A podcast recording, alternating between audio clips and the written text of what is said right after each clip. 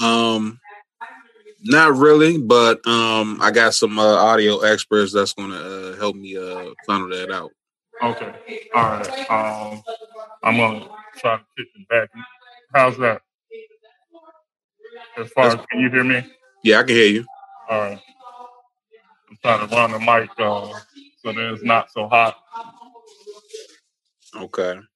So uh, I, I gotta ask, man. Uh, so how many people do you got working for you? Uh, currently, not enough. Okay. Um, I got one, two, three, four, five. I have a, approximately eight people right now between two locations. Okay. And uh, you're in Gary, right?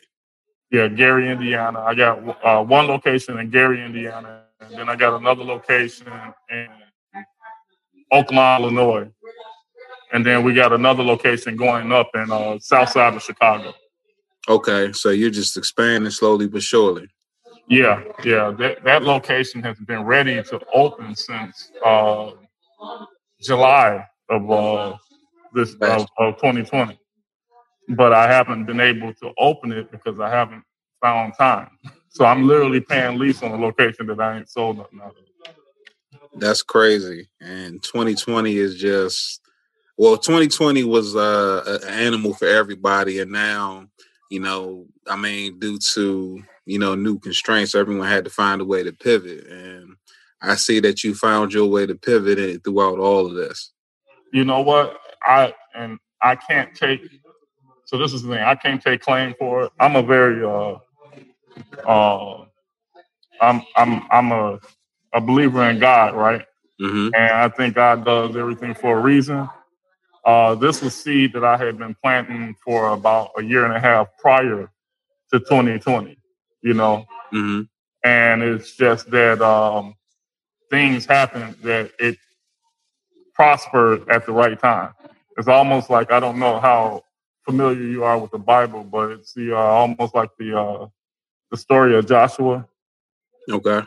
where he had the, the the king had the dream and he had them prep the fields and things like that, and all of a sudden, you know, in the time of famine, um, the, the the land of Egypt was prosperous. So that's pretty much kind of where how I see it. You know, uh, it was one of those things that in the time that uh, I was trying to uh, that I took over the business, Mm-hmm. I was planting seed. You know, I, I knew that the internet was going to be the route to go. That's going to be the route that got me over the hurdle.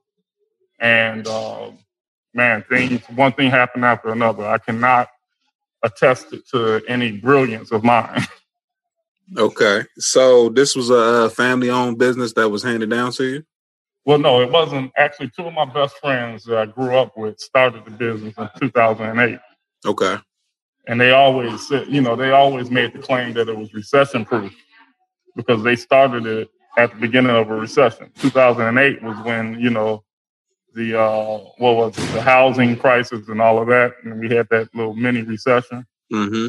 They started uh, the popcorn business. And then in 2013, they started talking to me about coming on board because they wanted to grow the business and they were trying to figure out, you know, what was wrong with it. So they brought me in and we opened up the Oak Lawn location in 2014.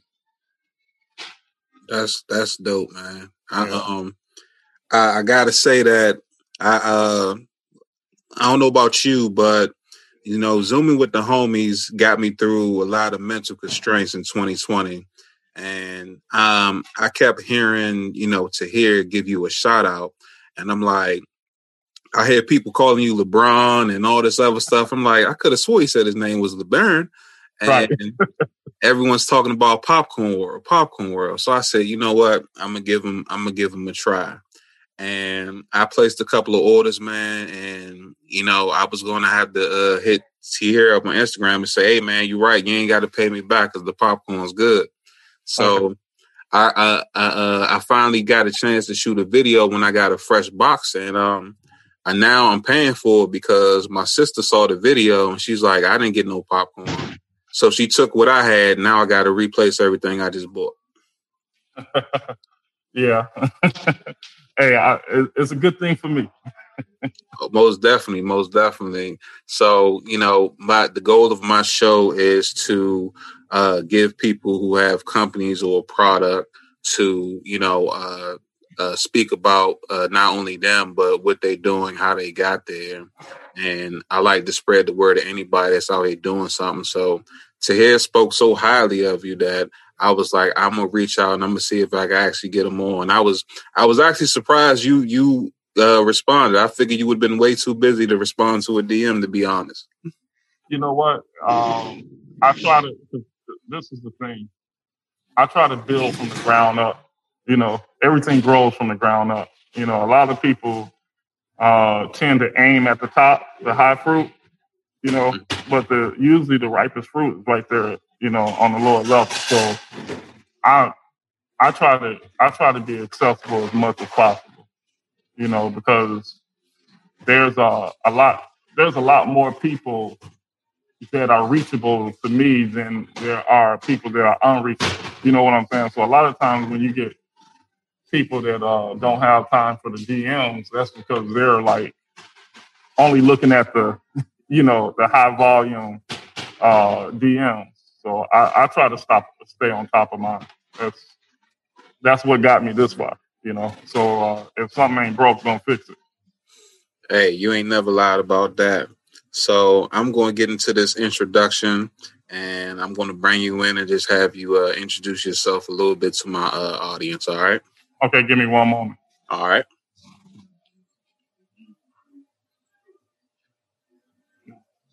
I'm gonna right here in this cabinet.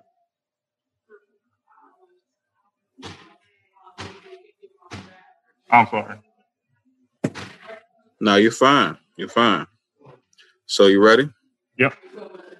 All right, uh, ladies and gentlemen, I am your host, the Land of Legend, aka Big T, and this is another episode of the I Can't Make This Up podcast. Uh, I'm honored to have my next guest here today on the show with me. I heard about him while watching the show, zooming with the homies, and Tahir Moore kept shouting him out and bolstering about his popcorn, his company Popcorn World. And when I checked it out, I found out that the product is phenomenal. And uh, only proof of that is this guy right here. Uh, he is a public speaker, college graduate, CEO, a man of faith, tech guru, and he's giving Orville Redenbacher a run for his money. I want you to give it up for my next guest, LeBaron Burton, people. Uh, man, thank you, thank you. Now I feel special.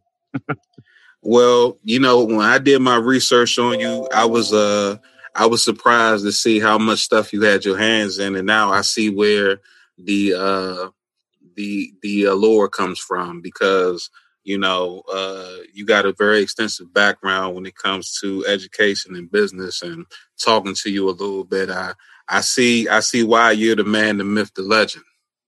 Oh wow, man! Now you're leaving me speechless. I've never been uh, described as that. I mean, hey, I mean, uh, when you when you're doing everything right and you stand on your path, um, you gain a reputation without trying. And you know, uh, you deserve the accolades, man. So, uh, why don't you introduce yourself to my audience right quick for me? Well, I am Baron Burton. I am the father, husband. I am the owner of Popcorn World, the world's largest popcorn store where we make over 250 flavors of gourmet corn. Uh, we got two different types of corn. We have a savory, which is, you know, anything from crab legs to dill pickles to loaded baked potato, all the way to our gourmets, hand coated in a fine chocolate and hand coated in other premium ingredients. Things like our candy bars are coated and uh, the actual candy bar is a steak. We got Oreo cheesecake coated in actual Oreos, uh, banana pudding coated in real vanilla wafers. We just uh, premium pro- product, and we try to, uh, you know, we've established our business on good customer service and uh, quality of product. So you were telling me that originally this was a business you had uh, handed down to you from uh, two partners of yours. It was always called Popcorn World, and then you built it up to where it is now. No, so it was previously called Popcorn Haven. Okay. they started off as Popcorn Haven, and they uh, started off with actually, I believe it was 25 flavors. And my buddies, they're two twins, and uh, uh, they've known, been known to be extremists, and I'm a little bit of one myself. So 25 flavors, it was like always something that we got to set ourselves apart from everyone else. So once we came up with, uh, once they came up with the process that we come up to code our flavors, it's pretty much we can virtually do 80% of what people say we can do it on popcorn. And it just comes down to the process. Um, they started it in uh, 2008 and 2013, they came to me because they uh, they were like, "Hey, if you ain't made a billion dollars yet, and we've made a million, you need to come on board with us." So, you know, being a business person, I saw the opportunity and I seized it. So I signed on with them, um, helped them find out what was wrong with the business, and what what had initially happened is they had diluted the business model because they started off in Georgia they had about 12 locations in Georgia. And then they had about 20 something locations with all their licensees. But the problem was the licensees came under different names. So essentially, you got a diluted business model because you're basically, you know, you're creating competitors.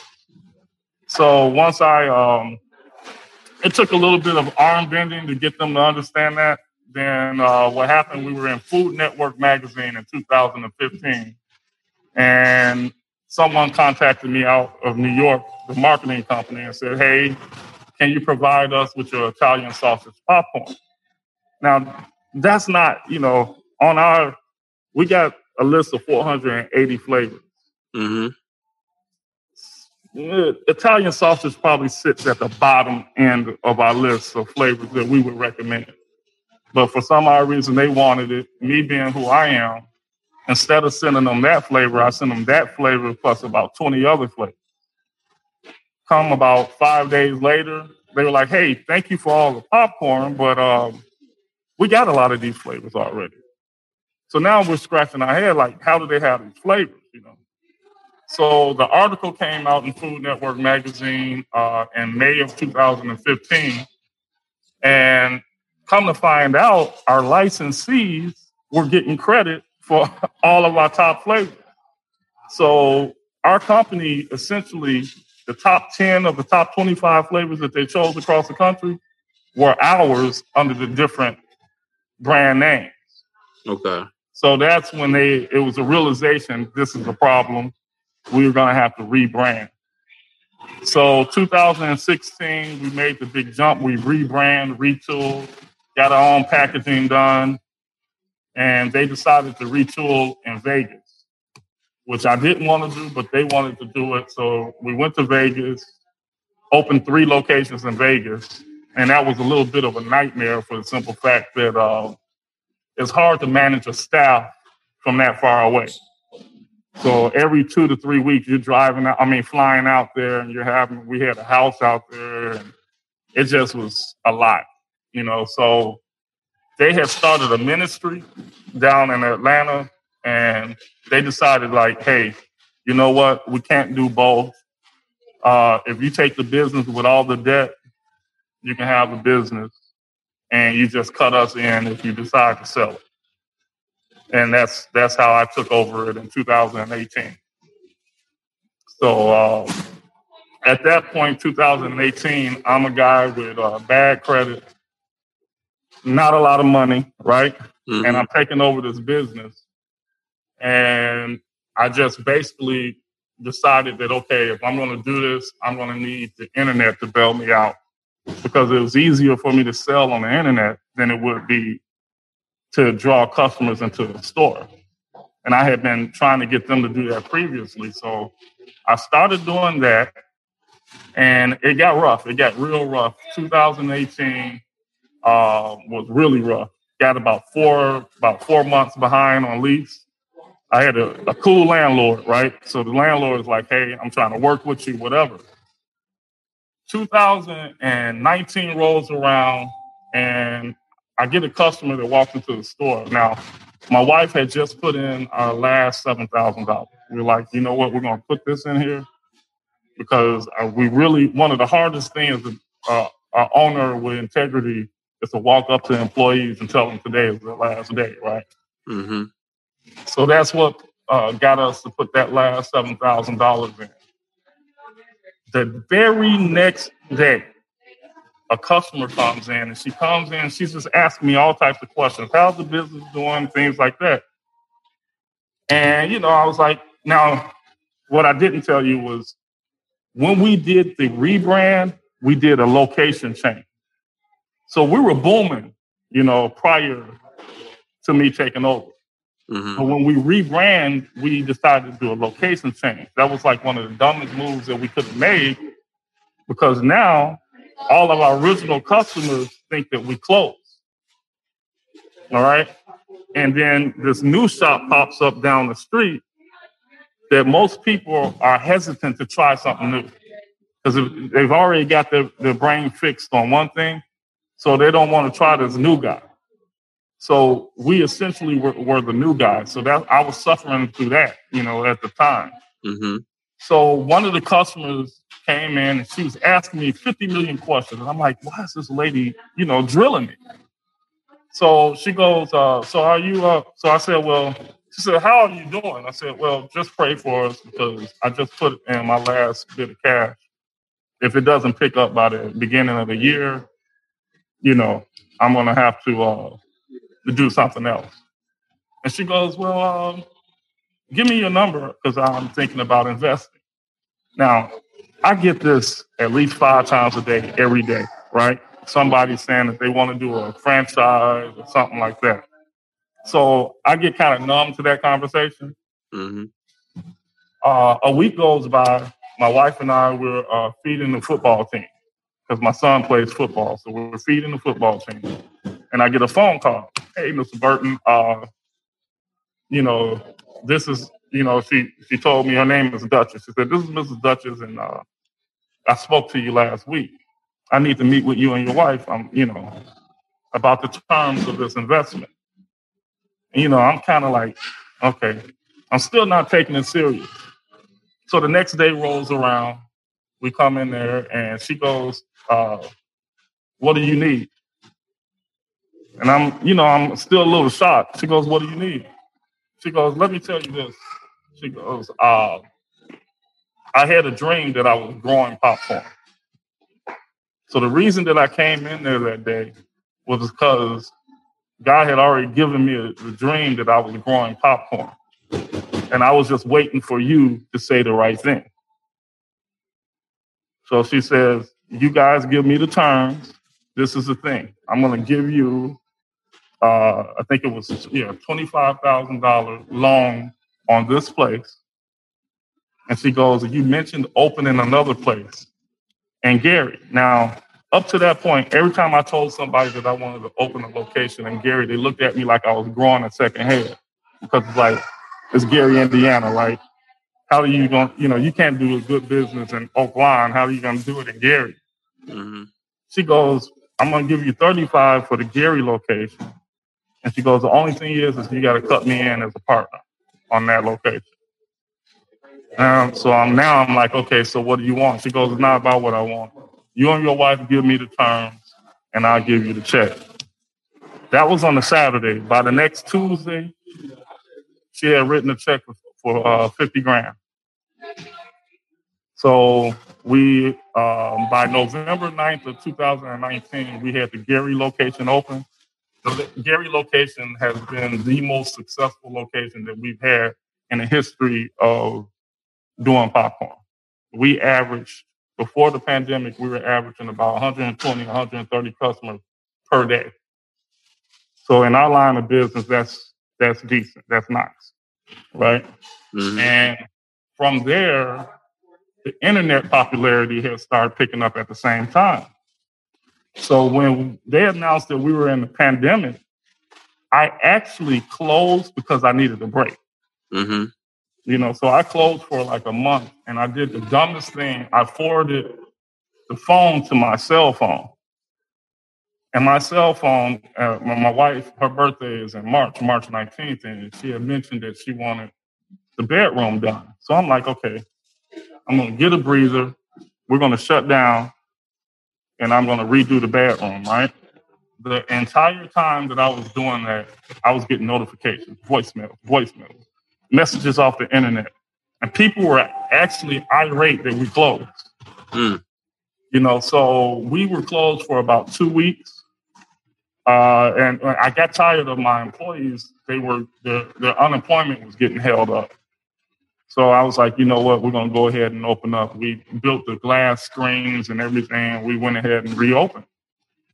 And from by that time to here, I had did a shout out on Twitter and Tahir responded because I actually did a shout out to Tahir and Kev. Okay.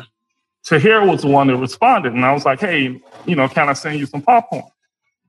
So I had sent him some popcorn, and at that time, a wrestler, I think his name is uh, Xavier McDaniels.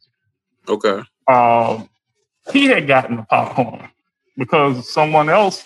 I'm I'm real big in the tech community, so a lot of the tech influencers, I you know I've kind of grown my popularity in that community.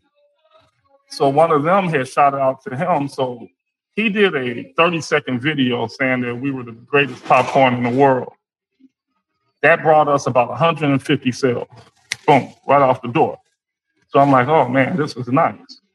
So then Tahir, he gets the popcorn. He DMs me. He's like, man, this is the greatest popcorn that I've had. You know, he's like, man, this is some great product. And he said, I did you a video. And he shot me, you know, he he he you know, sent me the video, and he did like a whole minute spot of him, you know, promoting the video. I mean, the popcorn. And I put that on Facebook. I put it, you know, you know, through my little Facebook cast behind it. Mm-hmm. And I was, you know, I was happy. I was good. We were getting like 10, 20 orders a day. So for me, that's great. We went from doing 10,000 maybe in a year to like doing, you know, several hundred per day.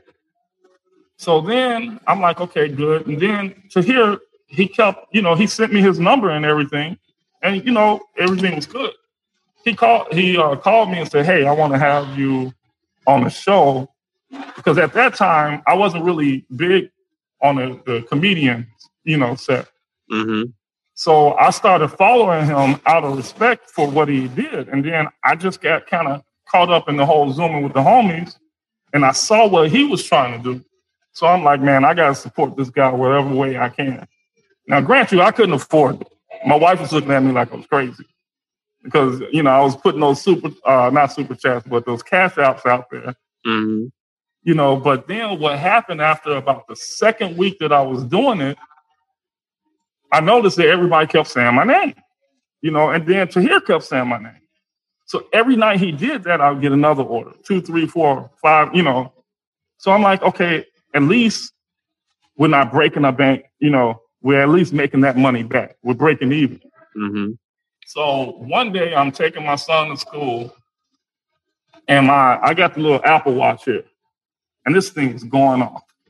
You know, I got an order. Boom. Every every order I get comes right here. I got an order. I'm like, oh, got another order.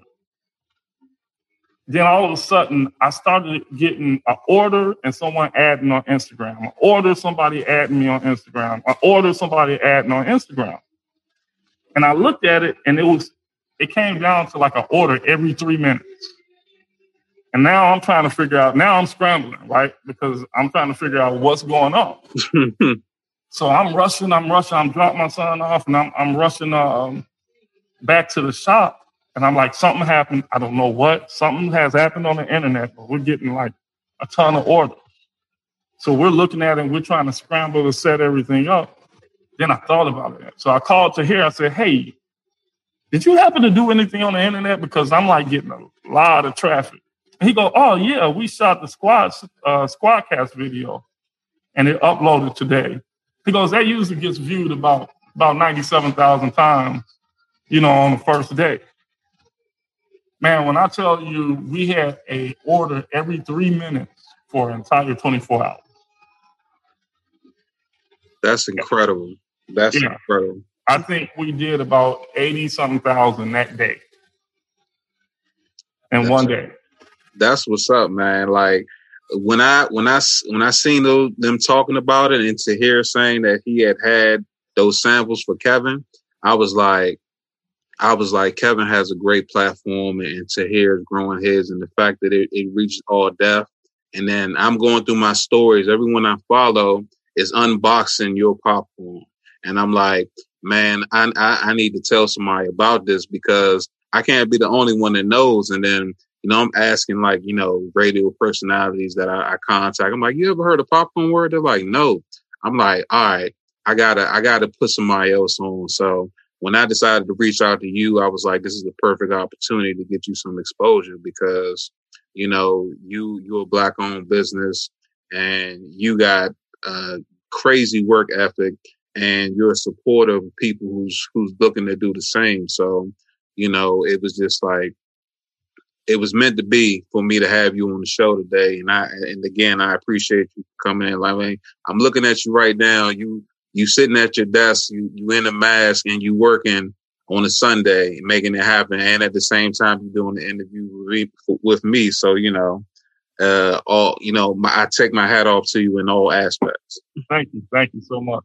Thank you. I mean, man, this is all, I, I'm in business, not much, right? Uh, if I wanted to go make money, I could go work for somebody and just make a nice salary for me and my family. I'm I'm doing this number one to break the stereotypes that black uh, black business, you know, can't be done on a higher level. Not only that, uh, number two, oftentimes we're not on the other side of the desk, right? So when there's guys that come from our communities that have been hit with situations, they get treated like a sheet of paper. Mm-hmm. And that really is like a real pet peeve of mine. So I'm not one to wait for, you see what's happening at the White House, you know, yeah. and, you know, I'm not one to wait for them because their process takes too long, you know. But every life that we lose, every, you know, situation that goes bad, why am I going to wait for the bureaucracy when I can take things into my own hand? You know, and everything that we do, the popcorn is not the only thing that we do. Like my billion dollar baby is going to be dropped probably at the end of this month.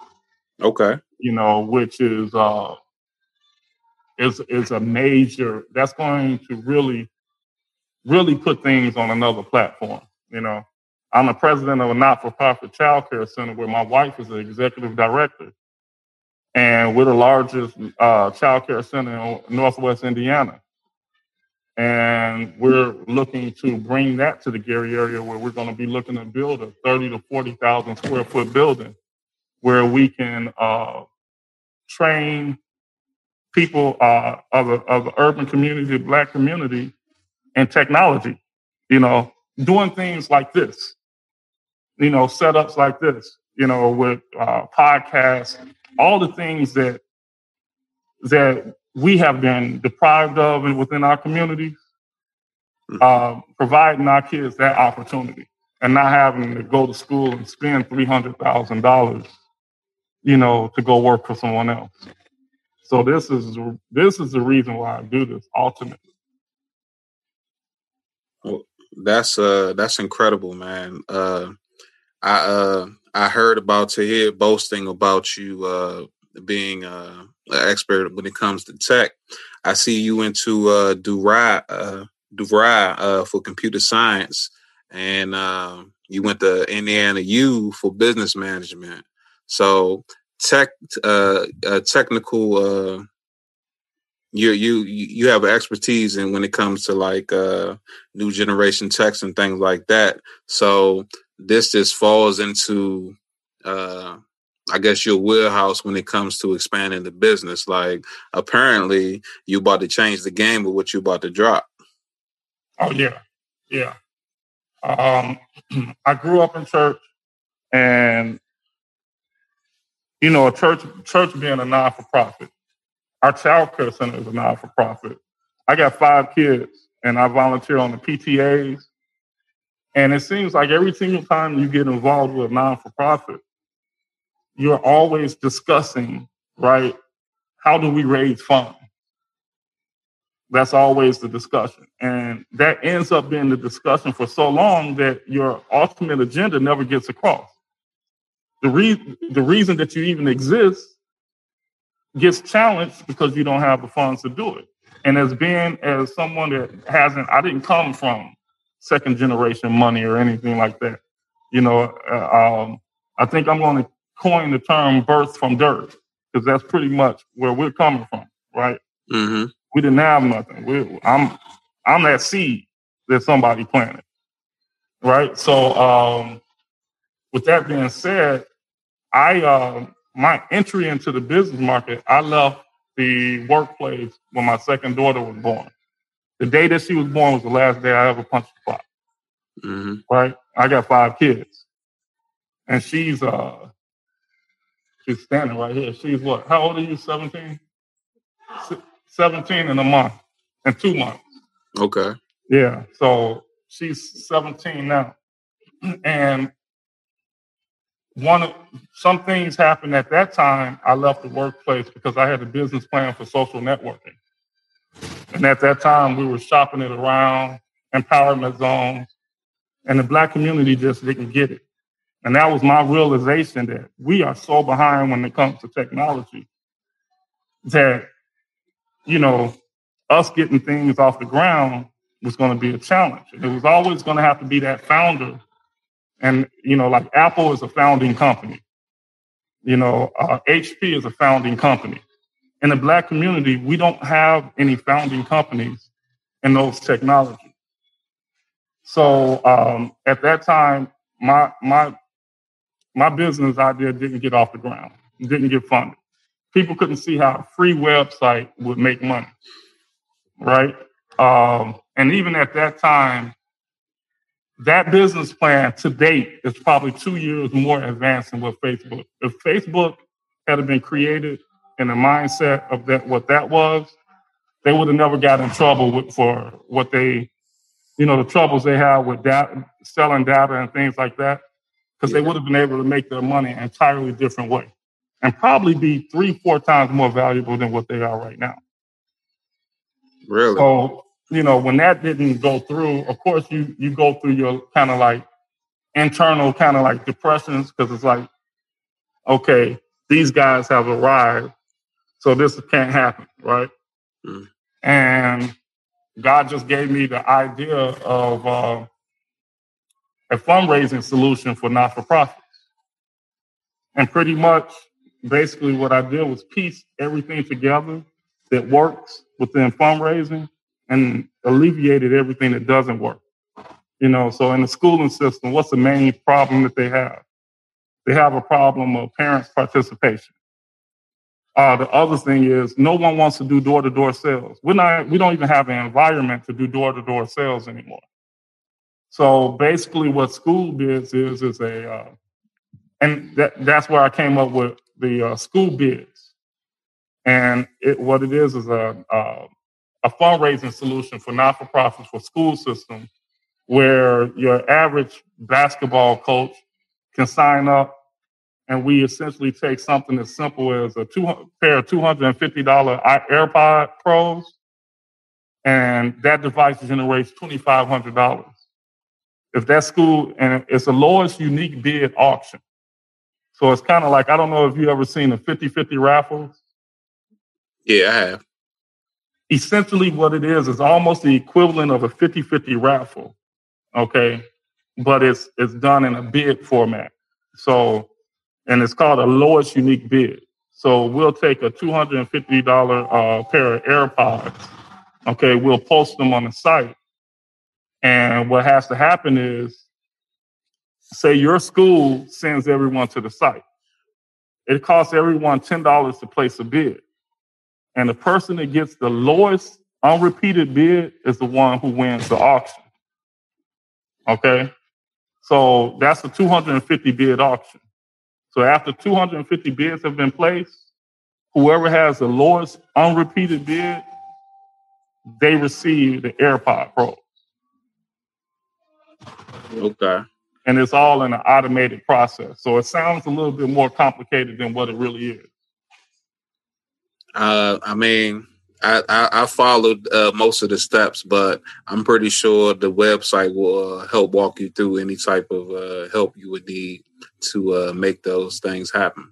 Oh yeah, yeah, yeah, and it's like I wasn't even prepared to talk about it. So you're like probably one of the early people to even hear about it, and it's only because I uh, I, I found two programmers in Ghana so when I say this is all done from inception for us, by us, you know, that FUBU rule, mm-hmm. I, I, got two programmers in Ghana. Ghana is, a lot of people don't realize Ghana and Nigeria are becoming technology hubs. Okay. And um, I got two programmers that believe in the vision. They, in March, right around the time the pandemic hit, contacted them we had a discussion. They jumped on board and started programming out the gate. Boom. You know. So once this this hits and shows that it's taking uh I'm taking a trip out to Ghana and setting up shop. That's and dope. I'm gonna do I'm gonna do like uh, other communities because when I was doing technical consulting, I found out that a lot of these uh, Indians, Western Indians, what they're doing is they're creating farming systems. So a lot of the, the, the programming and stuff gets done is getting done overseas. They got a farming system. You got some 15 year old, right, doing work to earn money toward a work visa so that he can come over here and get a medical degree. So I'm like, why can't we do this for our community? So why not go over to Ghana, create the opportunities over there, right? Because their cost of living is, you know, the cost of living in Gary is cheap.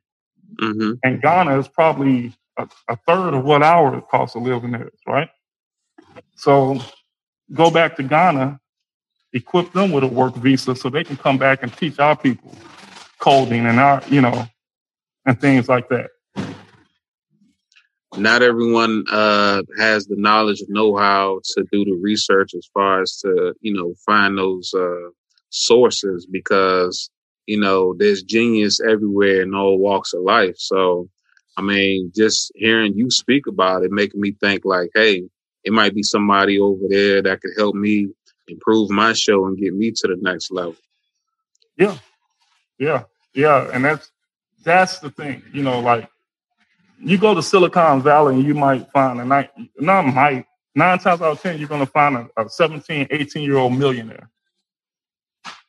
You know, how often you see that in the hood? But it's commonplace in, in, in, in Silicon Valley.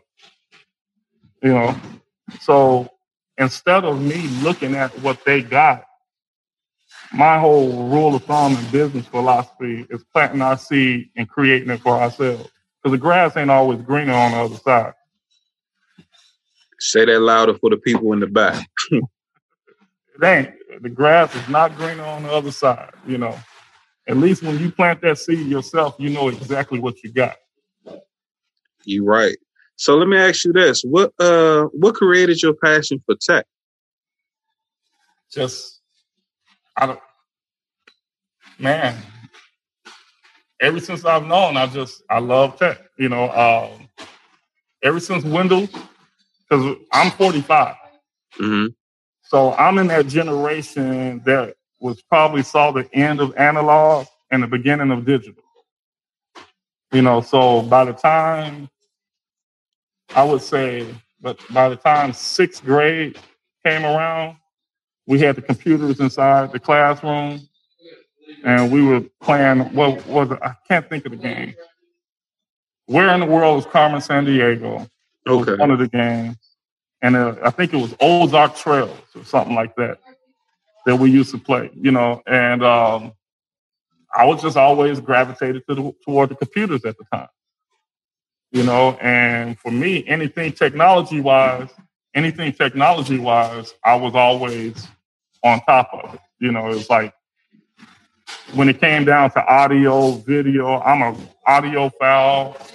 I'm a, a videophile. Uh, my buddies that turned the business over to me, we used to install home theaters on the side, you know. So I just always been a tech junkie. Okay. So uh, I want to talk about uh, a couple of your uh, companies, uh, Burton Equity Group. Uh, okay. What's that? Uh, what is that exactly? So Burton Equity Group is the parent company that I'm doing all of this on. So Okay. Popcorn World, uh, School Bids, all of it will uh, Umbrella. umbrella is umbrella by Burton Equity Group. Okay. And Burton Media falls under that. What uh, what exactly does that uh, part of the business do? So Burton Media has always been um, um, Burton Media has always been uh, like I I'm, I do uh, photography things like that, and like I, my daughter, she's real heavy into photography now. My oldest daughter, so I'm hoping that she's taken that that whole photography thing and ran with it. So uh, she has her own company, Mahogany Lens. You know, so she's in school right now. I'm hoping to bring all of that in at the Burton Media because I can do some things with my connections and things. I can uh, do animations and things like that, web development. You know, all the stuff that I've learned through the processes. Burton Media is set up to in-house all of that. Okay. Well, I've been I've been looking for a source for animation for a while now, and I definitely got to pick your brain about that. So we could talk about that a little later. Oh, definitely, definitely. Okay. So, uh, what is All Things Holy? Okay, so All Things Holy was the original um, social media development that I, you know, me being a, a church kid, you know, hmm um, I was trying to create a platform at the time that was kind of like uh, Christian, you know, based, social media, things like that. And music wise, I'm a musician, I play bass. Okay. I grew up in church. Everybody in my family either sing or play. And I can't sing to save my life, so I had to play something, you know. So um, one of the things in the music industry uh, is the cost to, um, you know, the cost to get your music out there. So one of the big plays that I was doing with that is so that the average musician can come out, you know, up almost like SoundCloud. hmm And instead of us taking the money, this is my theory, and one of my business mentors always told me, you can never undercut free. Google is who it is because it was free, hmm right? So basically, on this site, you would be able to upload your music and everything, right? Sell it, push your music, and we would we would take pennies on a dollar instead of the other way around. Like everybody else wants like a thirty percent cut of what you're doing, you know. And to me, that's like being a pimp, hmm you know, because it's digital. Once you build a digital platform, other than the cost to keep that platform up and going, it doesn't cost 30% of all the revenue that comes in. To me, that's just greed, right? But if I got a platform where everyone is making a higher profit and I'm taking pennies on a dollar, I'd rather take go that Walmart strategy and take the volume of the pennies to get me to where I want to go because it's more to me it's a it's a more solid foundation of a business model. So that's what all things holy was. It never really got off the ground because of the the whole way that social media grew. You know, with Facebook. So once Facebook hit, I knew I had to come another way. Okay. Well, I, I gotta ask, man. Um, when is your book coming out? Because I think that you know, uh, your your walk in life and your way of thinking uh, doesn't need to be just by heard by just by a, a, a few amount of people. I think that a lot of people could uh, benefit from you know listening to your your your teachings and your experiences and the way you um, you know you go about things because not everyone has that discipline or you know that fortitude because I, I you know I'm, I'm listening to your story and you know from the outside looking in you know uh, a lot of people wouldn't understand what it took to get to where you are. And I think that you know um, you putting something out there would be dope. And I wanted to be one of the first buyers you know? You know what? You're the second person that told me that uh, lately and I think eventually it's going to be coming I'm right now I'm in the mindset that I need a little bit more proof of concept, you know, because we get a lot of talkers. I'm on that, uh, I'm on Clubhouse, right? Okay. And you get a lot of people just, you know, they talk, you know, and they sell you a, a pipe dream or whatever else. So me, I, I want to get to a certain level, right, where what I'm saying is totally proven. It's not undisputable, you know, at that point then I, I will be ready to ink it and, and put it out there. Um, especially the whole school bids thing and the whole um, what I'm doing, what, what we're going to do with the child care center and what we're going to do for the community of Gary. That's what I want to document. Because for me, it, it does not take a rocket scientist to improve a community.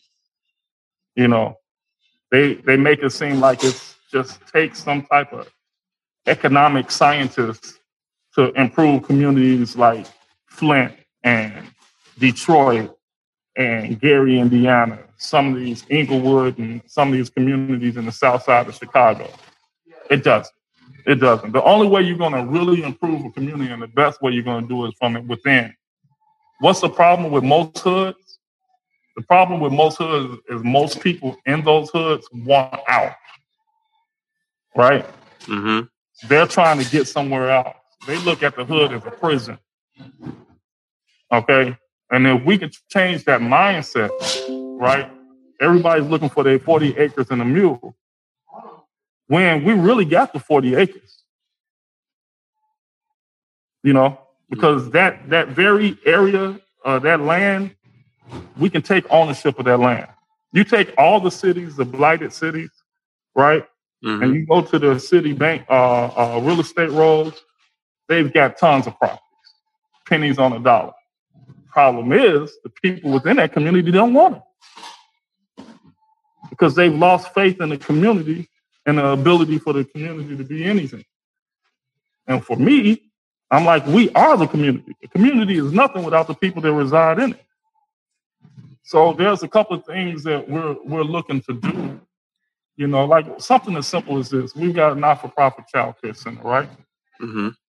Uh, we got families. Most of our families are.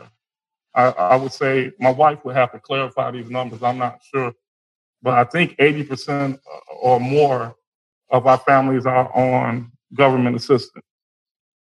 So most of the we know who needs help, right? And something as simple as us going out and buying a property, fixing that property up, okay, and keeping it within the means to save fifty, sixty thousand dollars. And then I come to you and say, hey, the same Section 8 money that you, you're spending, right? To this white guy that lives all the way in Naperville, Illinois, or these well to do communities that you're sending that money to, I tell you what, give us that money, and we're going to give you a stature of things that we need you to do to improve your life. You know, financial literacy, things like that.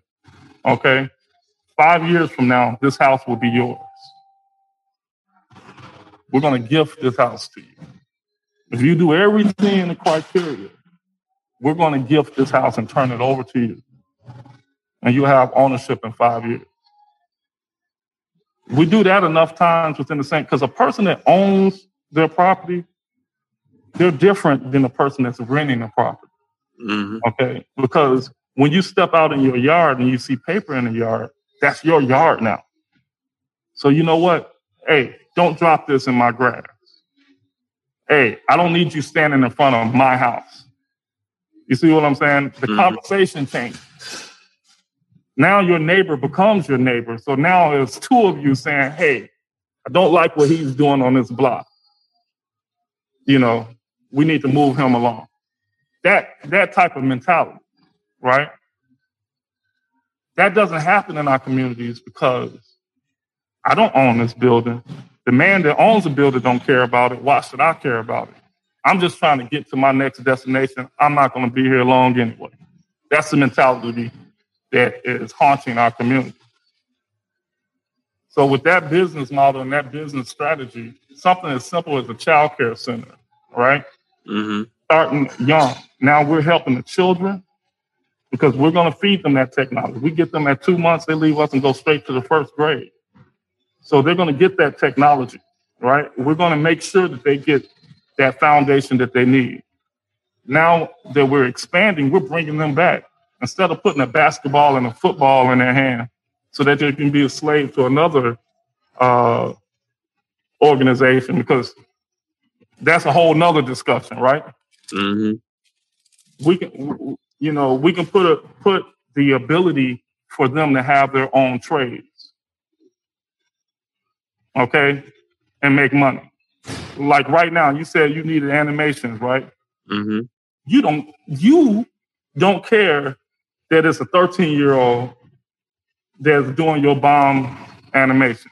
All you care is that the animations are nice, right? Yes, sir.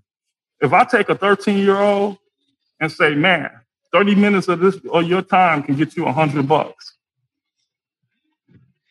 It ain't nothing nobody can tell that 13 year old. You mean to tell me I can do something that I enjoy doing and it's going to make me how much? Guess what? The animation that he sell you is not going to be as good as the next animation because now, you know, he's just going to get better. Mm-hmm. Right? That's that's all they're doing in Silicon Valley. That's it. That's all they're doing. These guys know that this can make me this type of money. The only thing our community has been fed is that your voice, your ability to rap, catch a ball, or put a ball. And don't get me wrong, I love sports. My my uh, my second oldest, she's you know she's leader of her team right now. You know, and she balling out. But that's not going to be all that defines her. You know, she's still she played she's classically trained. She's playing uh, the stand up bass. So you know that's that's what I want. That's what that's what I'm trying to bring to the community. That's that's what I'm doing. That's ultimately what drives all of this. Popcorn world is just just a piece, just a tip of the iceberg. Exactly. A lot of people don't know, you know, that that that tip is on top of a large mass that sits under a large body uh, that's underneath the water. So, you know, I actually I had a, a local artist on not too long ago, and we were discussing uh, not being a one trick pony. She was saying that, um, you know, yes, I am an MC, but I'm also a songwriter. I'm also a marketer. I'm also a uh, uh, she she uh, she builds websites and things like that. Like you know, she has many skills. So you know, when the, when she couldn't perform live on stage, she went to the next thing. The next thing she got in her folder of tricks. You know, and all those are things that uh, people need to understand. Like, if you're good at something, that's great, but you got to think about when stuff like a pandemic hits. You know, when when when comedians couldn't perform on stage, what did they do? They moved to the internet. Right. They developed other skills. You know what I'm saying? So giving people uh, the knowledge and the information on how to grow, not just as a performer, but as a person and, and to pass that along is what needs to happen. Everyone, you know, say I got mines and then they close the door and keep going. You know, right. crack it, crack it open and don't, don't forget to pass that book along, just like you did when you was in school. You know what I'm saying? Everyone signed that book and said, I got mines. Here go yours, you know? Right. Right. Exactly. Exactly. And, um, I was so proud of the, uh, I was so proud of the comedians. Like Kev, what he's doing, man, I don't, I can't tell you how excited I am for what he's doing, right? And not only that, prior to the pandemic, there was always this stigma that, you know, those that use the internet, they want real comedians, right? Mm-hmm. But now you can see the respect that a lot of what they call the OGs have now for the guys that conquered the internet. Because now what? They're forced, that's how they got to go get their money. You know, so for me, I look at the pandemic. I told, I, I think I made a post on Facebook uh, at the beginning of the pandemic and said, for everyone that says 2020 was the worst year of their life, stay away from me because I don't want to be there when God proves you wrong or proves you right. Yeah. All right. And that's because, right, to me, things like that, pan- the pandemic can be a, a blessing in disguise. Because let's let's let's face it, we had something that slowed us down. There's a lot of people prior to the pandemic didn't realize they had some of the talent that they have now. Because what were we? We were a run, run, run society. Boom, boom, boom, go get it, go get it. And we never sat in one place long enough to figure out what we were really capable of doing. We were just going, you know, with the flow. You know, I think Kel, Kel said himself, he don't even know if he going back, you know, if he, if he looking to do another tour after the pandemic, right? Because mm-hmm. it's like now his eyes is open to what can be done and what really is out there. You know, I, I, I had a chance to uh, speak with Barry Broad, you know, and he, because he came out to the stop and then he came back out because I introduced him to uh, the local, the, the senator out here in Indiana. And uh, we were discussing some things, and it's like this pandemic has opened everyone's eyes up to look. I can't depend on this one way of life. You know, so you got people, you know, they're looking to open up production studios, things of that nature. That's what I love to see in our community. Because you, we weren't having those conversations before. You know, we weren't having those. We were always suppressed to what someone was going to allow us to do, right? But the pandemic puts you in that survival mode that, hey, I got to go do it. You know, and I that's what I end up appreciating, you know, for for that fact. You know, I'm I'm sorry for those that lost loved ones and things like that. But at the same time, there's there's some good to come out of 2020. A lot of, you know. Yeah, you're absolutely right. I think Kev, he hit it right on the head when he said 2020 was the best worst thing to happen to a lot of people. Um, yeah. Um, I mean, I lost um, a lot, but I also I quit smoking uh, cigarettes in 2020. I started my podcast in 2020. I started my clothing line in 2020. You know, so a lot of things that I I just was thinking about and putting off, I made happen during that slowdown. You know, and I'm I'm I'm gonna give you a little insight. Um, uh, Righteous and Ratchet, you was familiar with that podcast? Yeah. Yeah. They inspired me to start my podcast. Um, like five years ago, I was working for FedEx and I I realized what my boss was making compared to what I was making. And I told myself, I never want to make somebody else rich again. And I kept telling myself, I want to do something independently. I just don't know what it is yet. And then I found their podcast on YouTube and I said, that's what I want to do. That's what I want to do. And then I kept, you know, putting the pieces together exactly how I wanted to do it. And then last year, when March 16th hit and everything got shut down, I, I went into planning mode. Okay, what am I going to do? How am I going to do it? What am I call it? And then in June of last year, I started I started buying equipment. I started buying microphones. I started, you know, hitting up people to do interviews and then here I have it today. I can't make this up, you know. So I always, uh, you know, try to uh, support him and you know everyone in the All That family that you know made me laugh and gave me inspiration to keep going. Like to Tahir was a big one. Watching him grow, zooming with the homies, uh, wording is hard. Um, uh, and now uh, him and Farron's podcast